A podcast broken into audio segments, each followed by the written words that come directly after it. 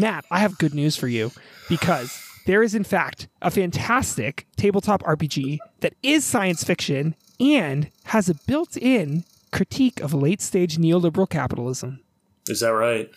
Oh, oh, baby, I'm talking about Mothership.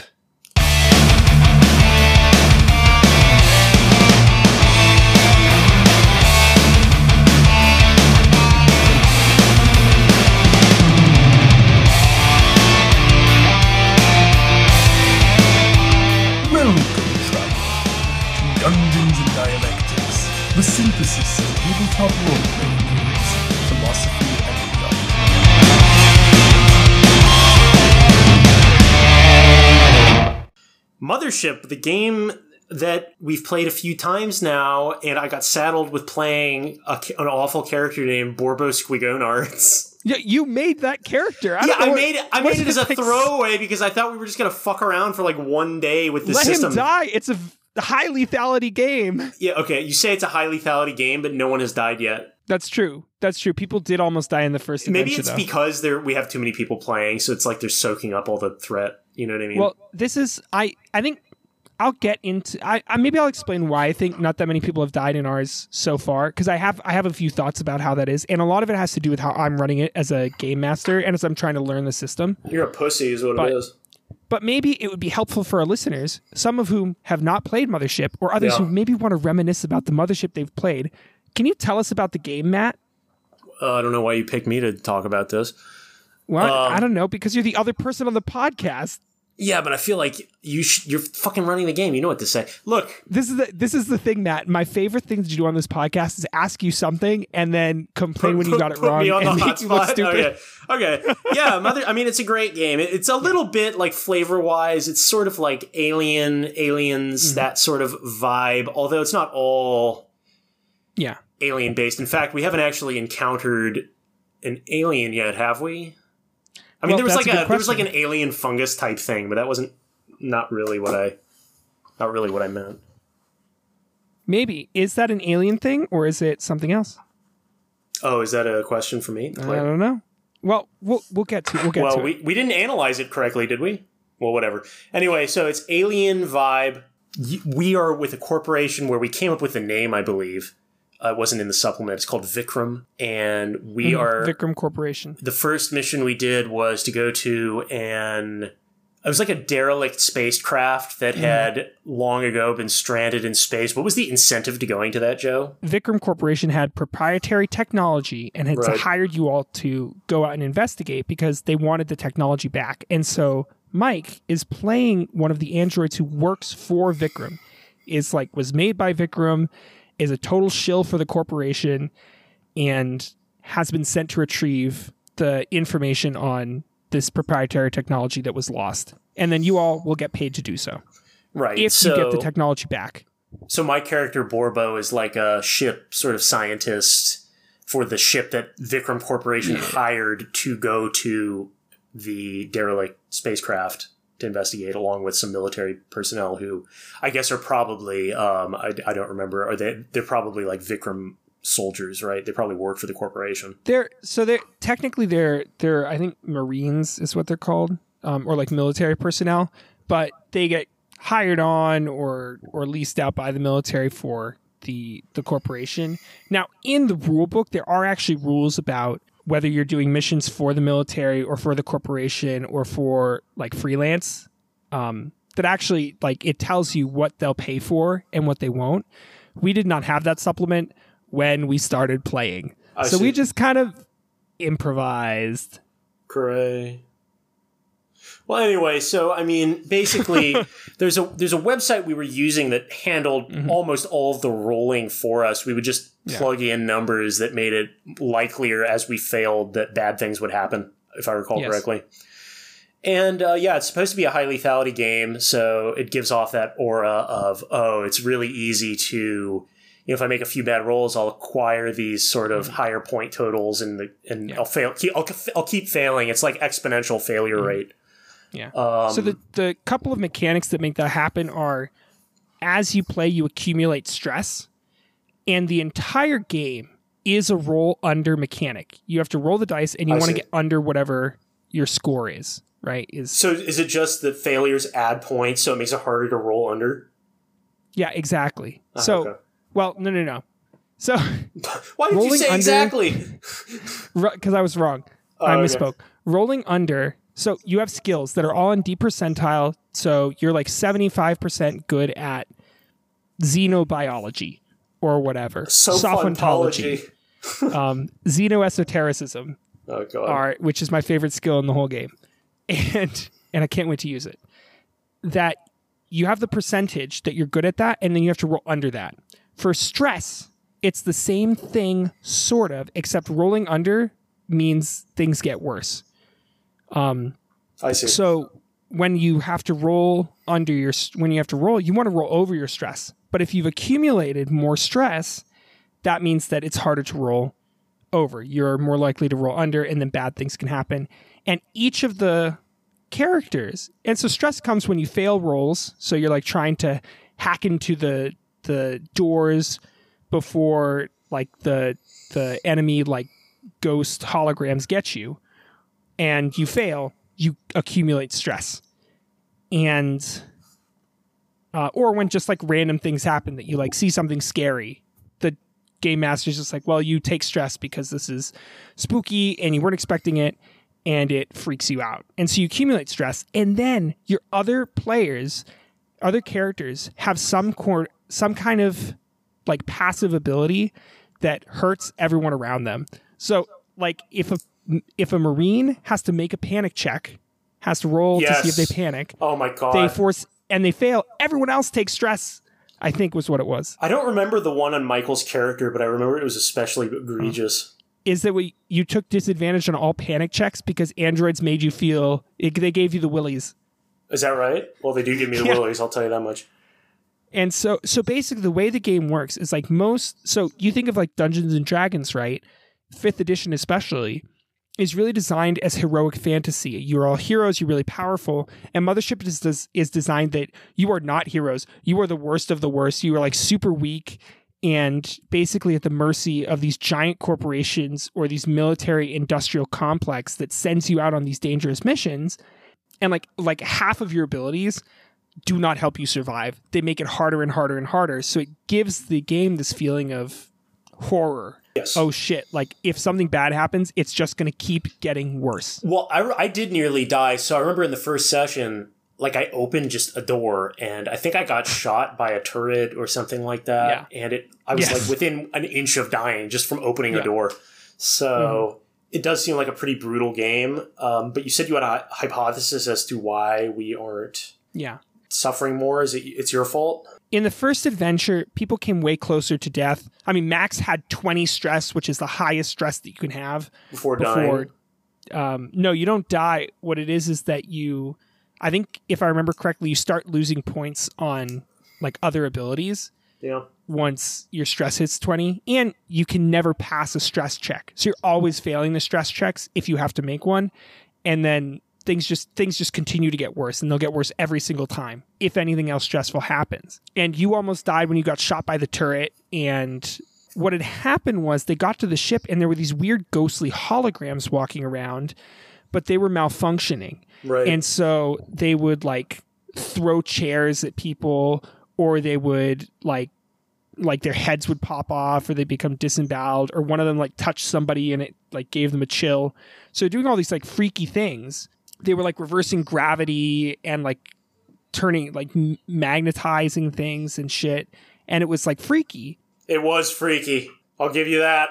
the uh, the crew that was that was exploring this and looking for the technology realized well you tell me matt what did you realize what was happening Well, I didn't realize anything because Daniel and I fled the ship on our on our spaceship and left everyone to die. But we came back. We came back. they came back at the last minute what they well, realized apparently was, Daniel DM'd you and said, "Can we blow up the ship?" And you said no. i said you could but that's fucked up oh, is that what you said to him? Well, I, i did not actually. say don't i said you i didn't say he couldn't i might have said don't do that That's classic Daniel. It is. Um, well, also, we I had pitched this as a one shot. What I'd said was we'll do a one shot of Mothership, and if we like it, we'll play again. But after we played, like everybody was really excited to It's play fun. again. It's so a played again. fun kind of vibe, you know. It is. Well, especially for for our group that you know we play a lot of RPGs often, and so and I think this game is fun because there's so much failure. Yeah. It was um, like that. That was part of the fun, and its build is that. So failure doesn't feel as frustrating. Right. Right. And I mean, we are used to playing a lot of games where Yeah. failure is really sidelined. Like Max was telling me that he's running the Icewind Dale thing, Uh-huh. the, the 5e supplement, whatever.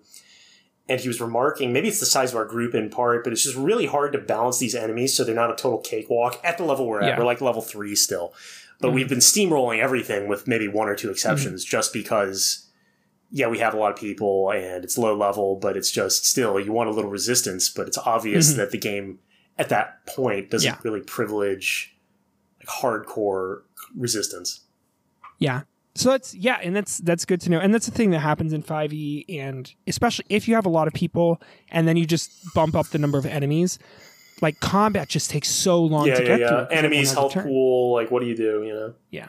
Much faster in Mothership. The combat is really speedy, partly because there's not as much to do in combat. Like you say, oh, I shoot them, you roll like twice, and then that's resolved. Um, but what it what this the backstory was, and they they discovered is that the proprietary technology was a special um, cryo sleep chamber so while people were on really long space voyages, they're in the cryo sleep chambers, and the the cryo sleep chambers would project. It was it's like some combination of like electromagnetic waves and holograms and stuff. And the module explains it's the ghost ship from Dissident Whispers, if anyone's looking for it. And so it was projecting these holograms that also had the ability to emit like different electromagnetic pulses, and the holograms were malfunctioning. There had been almost a mutiny, or they when the android who was from the corporation Right. had basically forced everyone into the cryo chambers. Like some tried to resist, and one got his arm chopped off, and so his hologram had the arm chopped off, and one of the other holograms was like trying to help him, but it couldn't because it was malfunctioning Phantom limb. And- so it was like it was like a it's, like sci-fi ghost story super cool yeah, yeah. and of course reflective of you know this company that's like developed this new technology to squeeze every ounce of labor and utility out of their They're workers. their people that like even while you're sleeping in cryo sleep we like we want you to be productive and of course they downloaded all the files all the information all the data about the the cryo chambers how the experiment had worked what had gone wrong etc they beat the android that had that had trapped the rest of the crew there and then accidentally had had like shot the warp core that would allow them to do a hyperspace jump. And so the ship was going to explode. And so the final scene, it was very exciting. They were like dashing through the chambers. They were trying to save some of the crew that was in the cryosleep chambers. And I was like, You've only got time to save two, so you pick which two people you want to save. And so like, well, who, what's this person like? Da, da, da. And I was like, "At time's running out. They ran away. Daniel and Matt's characters had ditched them Vic and like and left with the ship. Vic and Borbo. Yeah, we left. But then they came around just at the last second, uh, sent like a or received them in an escape pod, and they climbed aboard just as the ship exploded. And that was the adventure. And so it was tense. People came close to death. People were very stressed, and it had a really exciting like who doesn't love ending a space TTRPG with the the spaceship blowing up? Yeah, spaceship blowing up. Everyone's trapped in an escape pod. You don't know if you'll live, and then the and then the heroes, Vic and Borbo, save them. It was perfect. It was just like Han Solo and Chewie coming back for Luke Skywalker. you know, as we're talking about like science fiction and from Mothership, it's clear that the corporation, Vikram Corporation, in this story, like really gives zero shits about their employees. If anything, may actively be trying to They give zero shits about anything. may actively be trying to kill one of them, Cody. yeah. Well, I also tried to kill Cody. To be fair, To be fair, to be fair, what is like? I would have thought that much like the utopia presented by Star Trek, technology would lead to this utopia, you know, luxury gay space communism. oh yeah, that old that old chestnut. Why why do they not have luxury gay space communism in in Mothership? Like what could have possibly gone wrong? well, there's a lot of different ways to think about this. I mean, the in previous episodes we've talked about the sort of um, vaguely Hegelian, vaguely Marxist too uh, view that history is a progression from certain initial starting point, perhaps, to, yeah, maybe there's like intermediary stages that aren't really that good Yeah. uh, or bad, but eventually we'll wind up with something desirable. Like this is Hegel's Yeah. view, except in an intellectualist Mhm. line. Marx's view is more, you know, in an economic vein. Eventually we'll wind up with something desirable. And Fukuyama too has the same sort of view, except for him, it was neoliberalism was the best that we were going to get, and Mhm. uh, I guess he thought that was a good thing. But Yeah. So check out check out our episodes on the end of history and one D and D if you want to know what the fuck Matt's talking that's about. right. We're not going to pause for you here, you dumbass. So, I mean, we are also uh, about to do, we might record it today, we might not, but an episode on eschatology, which is about the end of times. Uh, without getting into that content, there is this sort of Christian view that Mhm. history is a, is a line or a linear progression through some some bad times to an ultimately desirable, I guess, state, right? Yeah. I, I, oh, if you're a if you're a Christian, it's desirable. If you're not, apparently you're going to burn in a fiery Yeah. pit. if you're not, you're You're fucked. totally fucked. So I mean, it depends on your perspective, So repent, motherfuckers. right? But not everyone, not everyone agrees with this. Yeah, some people are Satanists. Some people are Satanists who think They worship the they devil. worship the devil. That's right. And uh, shout out to Satanists, but but um, so you you asked me if I had any like philosophical cuts to bring to bear on this episode, and I did. I did. I really pressured you into this. you I was like, make it fit, Matt. make it fit. And you know, I'm not a scholar of technology, and we talked with Faraz about modern developments, but I did think of the famous Heidegger book, sort of like lecture series, I think called "The Question Concerning Technology," Mm. Which is his critique of modern, or perhaps not so modern, technology. And we should again uh, remind our listeners that Heidegger is was a member of the Nazi Party, so it's not like he's coming at this critique from a progressive angle, but many progressive thinkers have found something to his view, including, you know, very influential uh, critical theory people like Horkheimer. It's worth thinking about, even if we don't want to like Yeah. mainline all of Heidegger's views. Yeah. So I, I think that this is this is a good point to bring up, and and we want to talk. We want to do a whole episode on death of the author in the future, and like, well, what do you do with people who were problematic but have produced Like Things seminal that- works. we either enjoy Avatar 2, for example. And if you didn't and if you don't have if you're not subscribed on Patreon, you won't get this joke because we talked about it in the Patreon. We had a, our Patreon cut had a fabulous 20 minute review of Avatar it. 2. exactly and the problems associated with it.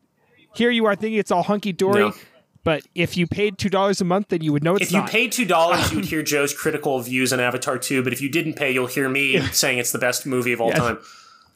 If you pay if you pay two dollars on Patreon, we'll we'll ruin I'll ruin something that you enjoy. Not me. I love it. I'm there, baby.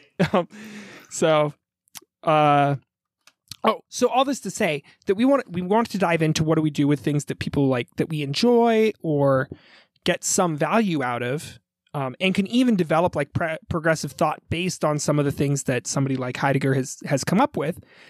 But it- like, what do you what do you do with this? And so we just want to be sensitive to that now with the you know delayed promise of eventually producing content that will address this more directly. Eventually, we'll do something that isn't problematic, but until then, everything we do is problematic. yeah, I know. We- we're, we're very edgy, but anyway. yeah, edgy and problematic. Same same thing. Well, being edgy usually suffices to make something that I think most people would, would say is problematic, but something can be problematic without That's being fair. edgy. There you go. Yeah, and I think you could be edgy without being problematic. I, well, I, I agree, but I think there. are, Maybe. I, I I'm inclined to agree, but I, I think most of the things that people think of as being edgy tend toward being problematic or whatever. But not, I think this is a really good time to pause for 20 minutes and talk about an ontology of edge lords. an ontology of edging. An onto- not of edging. Uh, that's a different thing. Okay, well, Of edginess. oh, we'll keep it in mind. But it's not time to talk. it's not time to talk about that. you disagree? I disagree? because I have nothing to contribute to this. Oh, okay, okay. Um, other than being edgy myself. So tell us more about Heidegger and his thoughts on technology. Yeah, so the question concerning technology is like a late Heidegger work after what's called the the I think it's K E H R E, the turn, the turning of his thought, where he decided that he had been thinking about things in an in unsatisfactory way in his early work, which includes like Being and Time, which is one probably his most famous book. And Di- but does not include being a Nazi. Is that correct? being a Nazi is not part of well, I mean, there are definitely so he was a Nazi and he didn't think that was a problem. he did no he was a he's very uh he, he said he talked about like the inner truth and greatness of being a nazi so i mean it's a whole oh, great. ever since like so after his early work and late work too many people like wrangled over well to what degree was he just like yeah this is the death of the author question but like to what degree was he just a bad judge of politics but it doesn't really matter for the content of his work? Um in like the last i don't remember when but his diaries were published recently called the black books. They're like diary in a thin sense that doesn't sound good. well they're called the black books because That's they're not what you- they're bound in like black leather or something you know that oh, it's not black I'm gonna like say the, if they if they were like, like the Necronomicon they were like, or wow, something. Nazis are terrible. You wouldn't call them the Black Books. It's a very sinister well, name no, for, yeah. So I mean, it's like way for a book repudiating Nazism. it's like way worse. Like it's very anti-Semitic stuff in there. Apparently, like, I Oh, haven't read them, but uh, I'm told that the content makes untenable Mm-hmm. the view that like we can have a really simple divide between uh, like the work he produced and his political mistakes, basically. Mhm. Anyway, Yeah, and and it's important to acknowledge that because I think I think people have this weird thing about when something is called out as being problematic. So like Lord of the Rings, for example, and we want to do a whole episode about this. I love Lord of the Rings. I fucking love these movies so fucking much. do you like the books I too? love Tolkien. I think they're fantastic. I love them so much. You all, you all know I have the lore. I know about the language Westron, which nobody Yo, knows. the Bilbo Labingi, Bilbo Labingi. Bilbo Labingi. and so like I'm I'm in the shit. I love Tolkien. And I can recognize that when he wrote that the orcs were based on those horrid Mongol types, that's fucked up.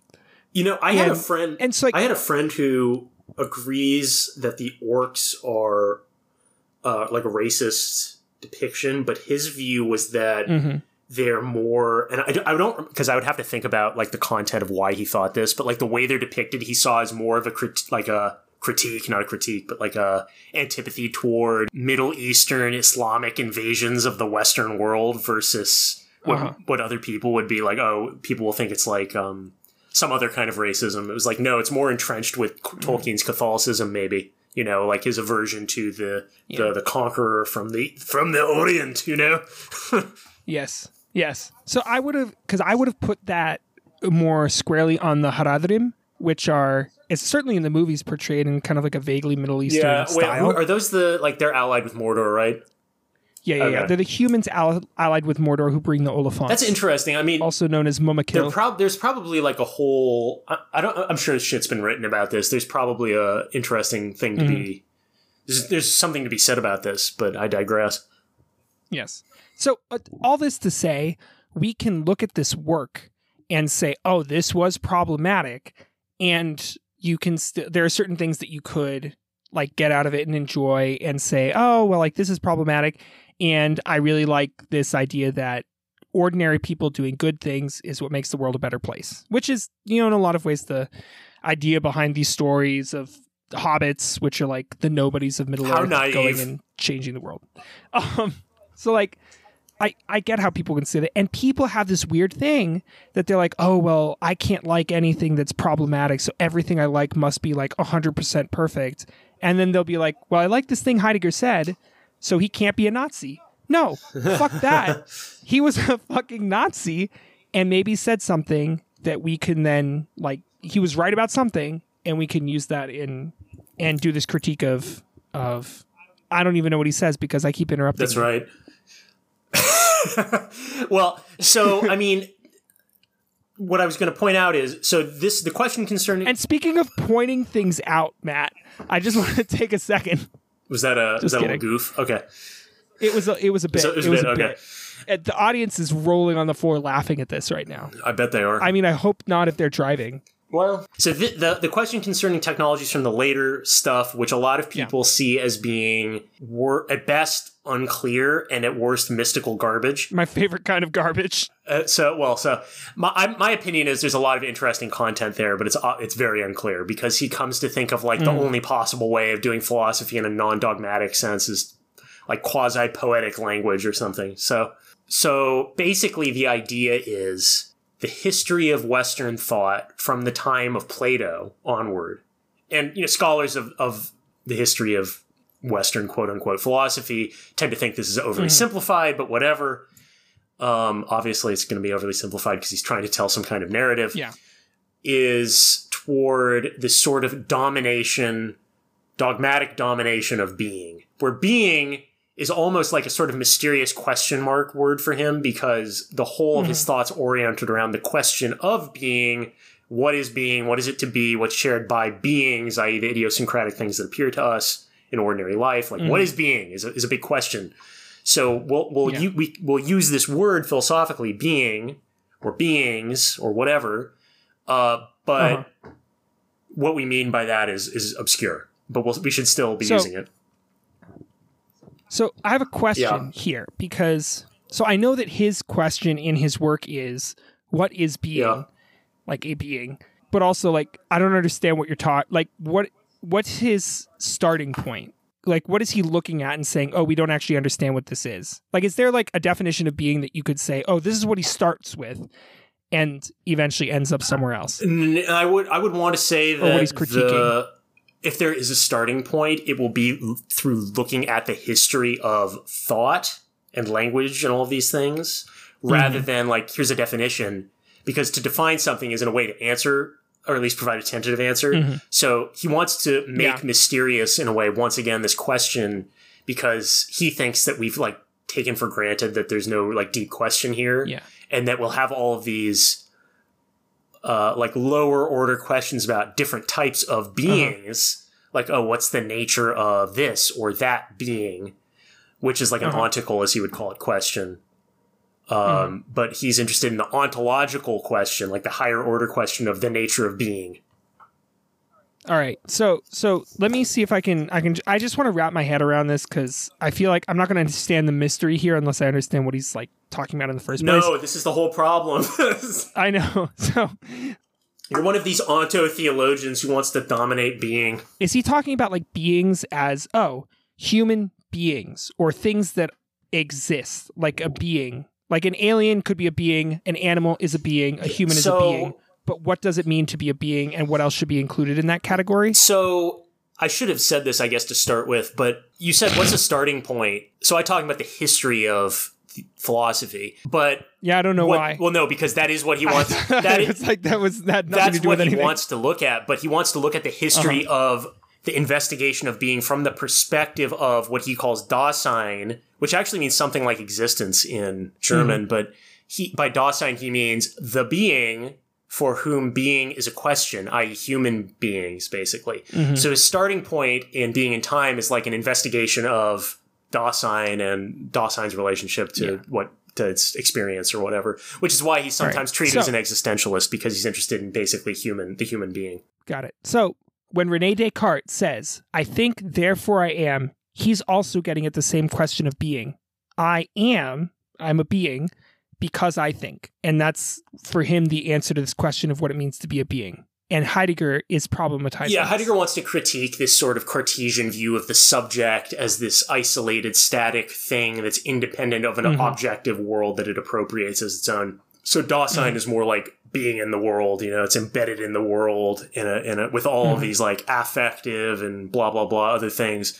But this is all Yeah. more of his early thought. This is a good point because when Descartes says, I think, therefore I am, he's saying the only thing that makes me a being is my capacity for thought, that I am thinking. That you you literally nothing to do with the rest of the in world. In Descartes' system of thought, you literally are a mental substance, a thinking thing, and that's it. Your body is something you control through the will or something or other. Mhm. But you are a substance that thinks, a, a mind, basically. Got it. This is not the view of of Heidegger, but No, he's he's looking at this question of being, which has been answered in different ways by different philosophers. Descartes is just like my example of a kind of a touchstone that people may be familiar Yes. with. a, a lot of people know that, and I think the something of the Cartesian view is something that we maybe as a function of our history, I don't know, find intuitive. Like we think of ourselves as these independent, Mm-hmm. like agents. You know what I mean? Certain, certainly in the in the United in the States, United that tends to be like the individualist like framework of oh well, I'm me and You're you. I pulled myself up by my boot, bootstraps and I'm thinking and that's how I know that I exist and how I know I'm right right. And who Now, I. I don't want to get too much into this other Heideggerian stuff, mostly because I can't, because I don't know Okay. his early. I don't know. I don't know him that well. I'm just trying to draw a line to the the technology Yeah. stuff. What he's very critical of of what he calls metaphysics. Um, metaphysics Mm-hmm. is metaphysis after after the physics, which is Mm-hmm. Aristotle's physics. So, like the way that the books were named, Aristotle's corpus was like, okay, he has his books on the physics, and then there are these Mm-hmm. other books that come after the physics that are like higher order weird questions that try to tell you yeah. like answer all these leftover puzzles or whatever. Um, so we're going to call Mm. them metaphysics because they're the books after the physics, right? Um, Yeah. So metaphysics then comes to be this like special field of study. But he's critical of what he sees as this Western tradition of metaphysics, which is successive ways of trying to sort of dominate and control and appropriate being and beings. So Uh-huh. beings are the thing, like the individual idiosyncratic things that come to presence for us, and they come to presence or manifest to us, right? They're they're present to us. Like there's the computer right now is present to me as a computer. Okay, they come they present themselves always in the context of a certain horizon of of of presencing, right? It's like okay, it's coming to presence for a human form of life with a spiritual specific cultural heritage and all of these different things. Um, Metaphysics is the attempt to reify that and say that's the ultimate way things really are. Uh-huh. Reifying is from the Latin for thing, Yes. which I think is just reus, and and what it means like th- when you're asking the question, "Is this a thing?" You're you're asking a question of like, "Is this reified?" Yeah. Well, so it's Um, like And so the reification is to say, "Yes, this is a thing." It's right, but there's so there's a stronger sense of reification. It's so it appears to me as something, right? The computer I'm just I'm just dumbing it down for the idiots listening to this podcast. the computer presence is to me as something, right? It's a being. It's it's a something that manifests to me. Mm-hmm. Yeah. But a dogmatic metaphysical approach would be to say like, okay, to go beyond this being and say insist this is part of the ultimate furniture of the world. This is how things really are. This is the ultimate truth of, of being, right? Is is something about this Mm-hmm. Yeah. computer. So Okay. there's this drift of like will to power domination of beings that he sees coming from like Plato, where because Plato is like the first metaphysician or something. Um, he sees this trajectory culminating in Nietzsche because Nietzsche has this will to power ontology of like reality just is like will to power. what is what is will to power? It's just this uh, sort of striving to overcome, right? So it's like it comes from it's like his his um Nietzsche's appropriation of certain concepts from Schopenhauer, view is that like uh what what does Schopenhauer think? It's it's like a version of will to power. It's like will to it's some it's other- some other kind of will, but basically the idea So you use your will to overpower and dominate amass something. power Yeah, and like overpower. Yeah. yeah. Right. So that's by perseverance, by willpower, right. So the idea is that on Nietzsche's view, or one reading of Nietzsche anyway, uh, we're like trying to ultimately everything is just about trying to dominate another or trying to overcome another. That's what really is going on, and he Mm-hmm. Got sees it. that as being like the culmination of this trajectory from Plato. So what is technology? Right. Technology doesn't ref- I don't know. well, technology doesn't refer to this or that piece of technology. It's not a, it's not about beings ultimately. Mm-hmm. Although, well, it is in part, but I'll get to that in a second. It's it's a Yeah. horizon called Gestell, which means the enframing. He's talking about Mm-hmm. a horizon in which things come to presence for us. As I was saying, like a computer comes to presence in a horizon of my human form of life. Gestell is like a particular horizon that beings come to presence in. I see. And so certain beings come to presence in Gestell. the gestalt right. of of technology. That's right. And the idea is that when some things present, other things withdraw. I think this is what he ultimately will hmm. say like is going on with being is that being hmm. involves the event of coming into presence and the simultaneously the simultaneous withdrawal from presence of hmm. something or other. So, like, insofar, very simple, and this isn't a great example, but insofar as the front side of the computer is present to me, the back side uh-huh. withdraws from me, so it's not presented to me. It's temporarily not apparent, whereas the front side's temporarily apparent.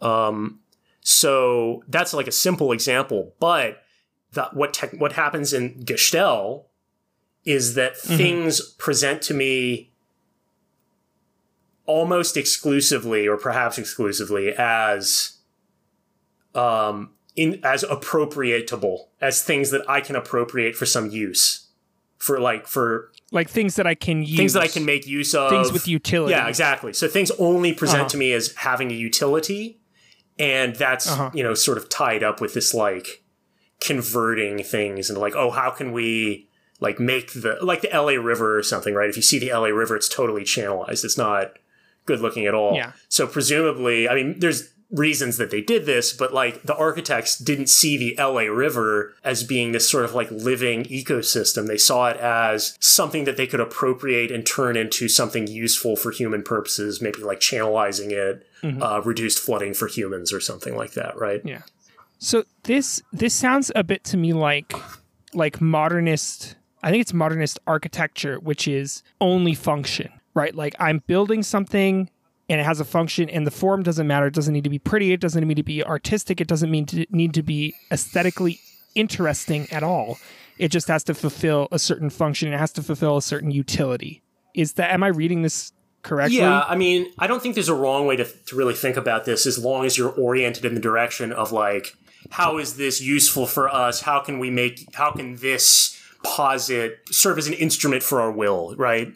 Mm-hmm. Oh, okay, okay. So I, I think I'm getting it that because he's thinking this as like will to power, what he's saying is technology is a gestell within which things, the things that are manifesting are we can use to accomplish to accomplish to establish this dominion. Yeah. Human tasks, human ends, uh-huh. dominion is a good one because it's got this Christian heritage of like dominion over the earth, right? I mean, like you can think of another one is like if you think, if you're talking to someone and they're like, I have religious beliefs because uh, they're useful for me instrumentally, you know what I mm-hmm. mean? Like religion is not presenting itself to them in like this normal way. It's presenting itself to them as an instrument mm-hmm. for use, right? Yes.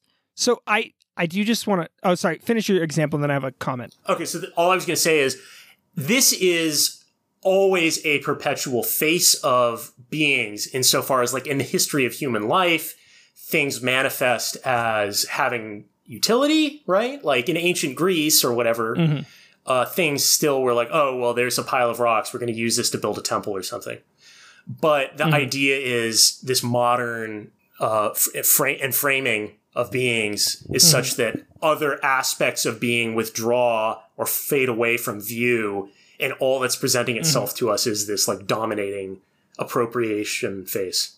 All right, that makes sense. And so I have a follow up question, but I did want to, I did just want to pause because you said, oh, they're not, people are not seeing this religion in a normal way. They see it as, Normal as in what we used would have thought of as being religious even 50 years what, ago, right? but I think that, I think you make a really interesting point because, a, like so many people, and I fall into this trap too. In fact, F- Faraz and I had a conversation post interview where we were talking about, well, what do you get out of religion? Why are you religious? well, didn't and I think a lot of didn't your biopolitics guy people- say like what's religion's like function or whatever in society? What's its cash value? I'm so glad you can remember how terrible that professor was. Um I cut all of that out from the Yeah, normal feed because he uh yeah, his his question was, well, what's the what's the role? What's the utility Yeah. of of theologians? And to a certain extent, I think like theologians and religious people and churches should identify what their role in society is and and ideally not try to fulfill other roles that they're not particularly suited to. With that said, I think there's a there's such a push to instrumentalize everything. That everything has to be useful to us. And I fall into this trap too. And so the trap I fell into talking to Faraz was, and this happens a lot with non-religious people that are like, well, what do you get out of religion? Why would you be religious? Mm-hmm. And at the end of the day, most people are religious because they think it's true. Right. Yeah. I mean, it, presumably most people who go to church every week aren't like running the ta- the actuarial tables on like the, Yeah. the expected utility value or whatever from doing this. Yeah. Presumably, most many of them believe God exists or that like the Yeah. Buddha attained enlightenment or, or something. Right. Exactly. And so, but I think that increasingly, and this might be where you're going with this, increasingly, that the instrumentalist view that religion has to be use, excuse me, useful to me, everything has to be useful to me.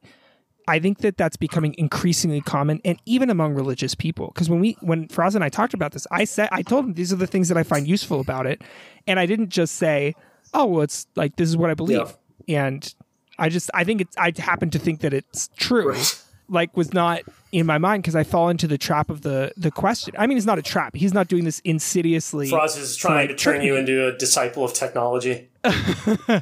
if you know Faraz, I, I hope Faraz won't won't find this offensive, but for for you, Faraz, I wonder if if technology for you in some ways is like fulfills this religious interest or craving or, or role in your life.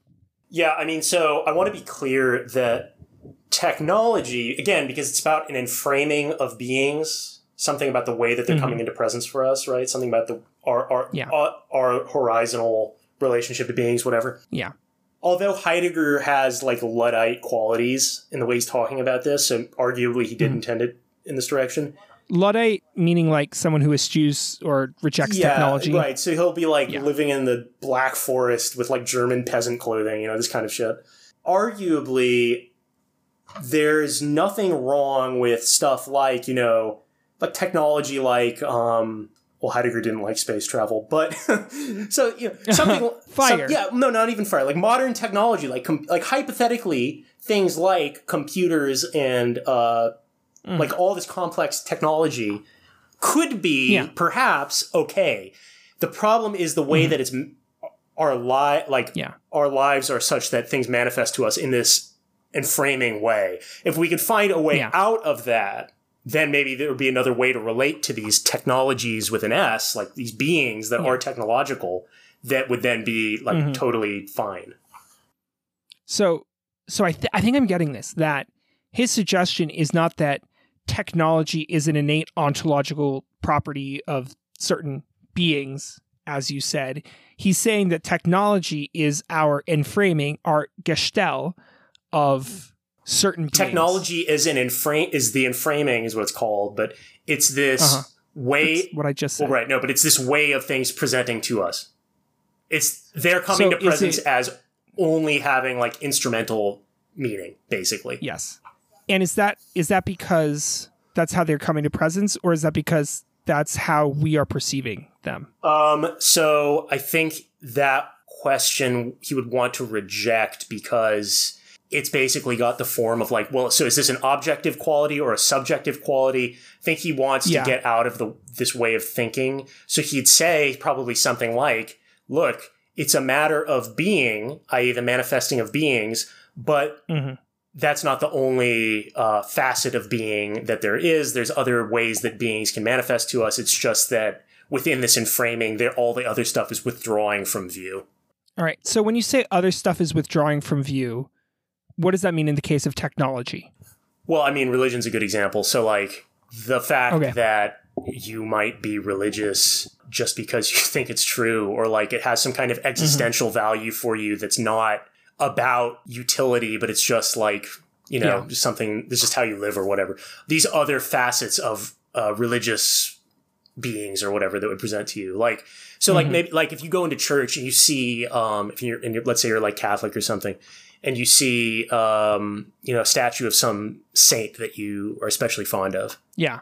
There's all sorts of like affects and you know thoughts and what have you that are that manifest to you encountering that being. Some of them might be about utility, but there are many that aren't obviously about utility Yeah. the idea of this enframing is that slowly but surely all these other things are being stripped away such that everything becomes about the, what's useful for us and then it's just about mm-hmm. like the the wetting of our wills, as it were. So is the is the suggestion that one gestalt, in this case technology, which is what he's primarily concerned Yeah. about, is pushing other gestalts and ways of framing out of our, or like reducing them or obscuring them. It seems like I'm not I'm not that knowledgeable about the other like horizons of of being Uh-huh. like in which things come to presence in Heidegger's thought, but it seems like Mhm. there's more or less w- one at a given time, like a dominant one, like a culturally dominant one. Mm. Maybe that's wrong. So it's kind of like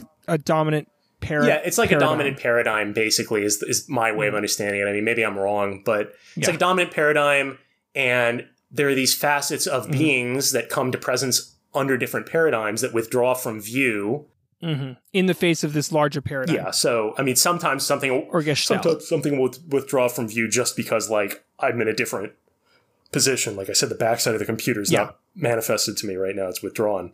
The idea is that this enframing, this way of of being in which beings come to presence, is sufficiently ubiquitous, and there's not really anything we can do about it. And its um, beings are denuded of their other characteristics or something. Wait, wait, wait. So his entire point is, well, this is happening, and there's nothing we can do it's about it. It's not clear to what degree the late Heidegger is a fatalist about this. I think I think it's traditional to think that he's fatalistic, but it, it's not clear to me. Um, like if, Okay. if we can do something about it, he he has some weird quote where he says something like "where danger grows," or like where there's the greatest. This is from a poet. I think it's Holderlin. Where there's the greatest danger, like the solution also grows at the same time, something like that. I think he thinks this is the end of the history of metaphysics. Like there's not going to be mm. another thing like this after it's over or if it's over. So what comes after is not clear. I had a book on like Heidegger's anarchism, which was not a political anarchism, but like an ontological anarchism where once this is over, like there'll be no stable principles governing the way things appear to us or something. I don't know. Does he think that's a good thing or a bad thing? I have no idea. I'm not sure that. I doubt he would want to use those words, is my guess. But yeah, I'm not sure Uh-huh. what his prescription is, or if he has one, or if he thinks we can even do anything Uh-huh. about this. But yeah, the idea is basically what we've been talking about. but he's he's he's saying this is a con, cons- it sounds like he's seeing it like negatively. Um, He's concerned about it. yeah. yeah, yeah, definitely. He's definitely negative about it, even if he wouldn't want to use like, Uh-huh. oh, that's good or that's bad. He is definitely like Great, highly great, critical great. of this. And arguably, I should point this out now. Yeah. Arguably, you could read this discourse on technology as being bound up with his anti-Semitism, right? Doesn't it have a little bit of the flavor of like, oh, those like Jews are destroying like like the this this this like thing is destroying our like beautiful culture, right? It's got that feeling like global technology, right? It's got it's got a dog Yeah. whistle flavor. That's not the only way to read it, but I'm sure that that that's Yeah. something to think about. well a lot of a lot of uh, like uh, far right fascist movements are are about returning to a mythic past right that is Yeah, absolutely. That's Heidegger. He wants to recover the spirit of the ancient Greeks. d- does he say he says something like that, I think, or he thinks that like Wow. ger- the German language is somehow like secretly closer to ancient Greek, so it's got a special relationship with being. Like, there's obviously all of these fascist tropes in his thought because he mm-hmm. he was a he was a Nazi, right? this is such a an interesting point because there are in anti-Semitism there, and I want to be careful about how I Yeah, say please this. be careful. That there are a lot of yeah, yeah, yeah. People will draw on things with a kernel of truth Wow. to make their conspiracy theory more convincing and then like add in oh it's the jews part so like for example people especially nowadays will be like critical of you know there are all these rich people who run our lives and who run the world and have zero accountability and like for that part like like i'm totally on board. The elon musks of the world the jeff bezos the people that are like absurdly wealthy and make decisions that impact us all and like often negatively and that's bad. And then the fascist movements and the anti-semitic movements will slot in oh and it's because they're jewish or what i mean like those two examples are not jewish obviously but I get what you're They will- saying. they what will- you're saying is they'll skip over the thing which is like so painfully obvious in front of our eyes and attach this like anti-Semitism to it. So Heidegger can have legitimate concerns about the ways that this enframing of technologies, or like this particularly in framing, and the way it assigns instrumental value to everything, that can be concerning. And then he adds in this like anti-Semitism Right. about this, that like, oh, and it's the Jews that are doing this, and the Jews that are taking away our like our mythic history and past and pushing this this new this new thing, which is terrible and awful. But I can see how people can like appropriate certain things that have truth to them and f- slot them into their their anti-Semitic and fascist. I mean, I think that there's something to be said about the concept of ideology here from a more Marxist perspective, which is mm-hmm. like there's not an agreed upon definition of what ideology is, but generally it's to do with something like the mystification of something that would other otherwise manifest to us. So, I mean, there's a similarity here. It's like, mm-hmm. oh, this thing is withdrawing that would otherwise be manifest because some mystifying function, right? So, like, Yeah. in the context of anti Semitism, this is like because of the history of Western culture since the time of the Romans and the early Christians and all this like complex history of the emergence of anti-Semitism and stuff like this. I feel like from a quasi like talking of in framings, like it's become this uh-huh. like embedded node in the way that people perceive things that obscures uh-huh. or makes hot makes hard to detect like the actual problems, right? So like Yeah. okay, there's all of these class issues with respect to um, like the ultra rich uh, destroying the prosperity of the country. That manifests to a large percentage of the population who are anti-Semitic. Well, maybe not. all I don't know. Whatever percentage is anti-Semitic, Yeah. as immediately leading them to all of these thoughts about Jewish people, and that has this ideological function of causing the problem to withdraw in its more proper aspect, right? Mm, so see. it's like there's something to the technological analysis of recognizing that some aspect of modern culture, whatever its source, you know. Heidegger, I guess, thinks it's somehow to do with like Plato's philosophy unfolding over millennia, is Mm-hmm. um, causing us to try to dominate everything by turning it into like a use value, as a Marxist might call it. Like, what is its use for, for us? got it. rather than accessing that facet of of what's presenting to us that is hidden by all these anti-Semitic tropes that dominate our attention, given the historical Yeah. culture we're thrown into. This isn't necessarily true for like any particular individual. It's just like as a matter of historical fact, anti-Semitism has had a function like this. It's it's like hidden Yeah. certain things from view in order to maintain you know certain power structures, right? That's really interesting and helpful. And I um I appreciate how you are tying in that like this this is like like both things are part of his worldview.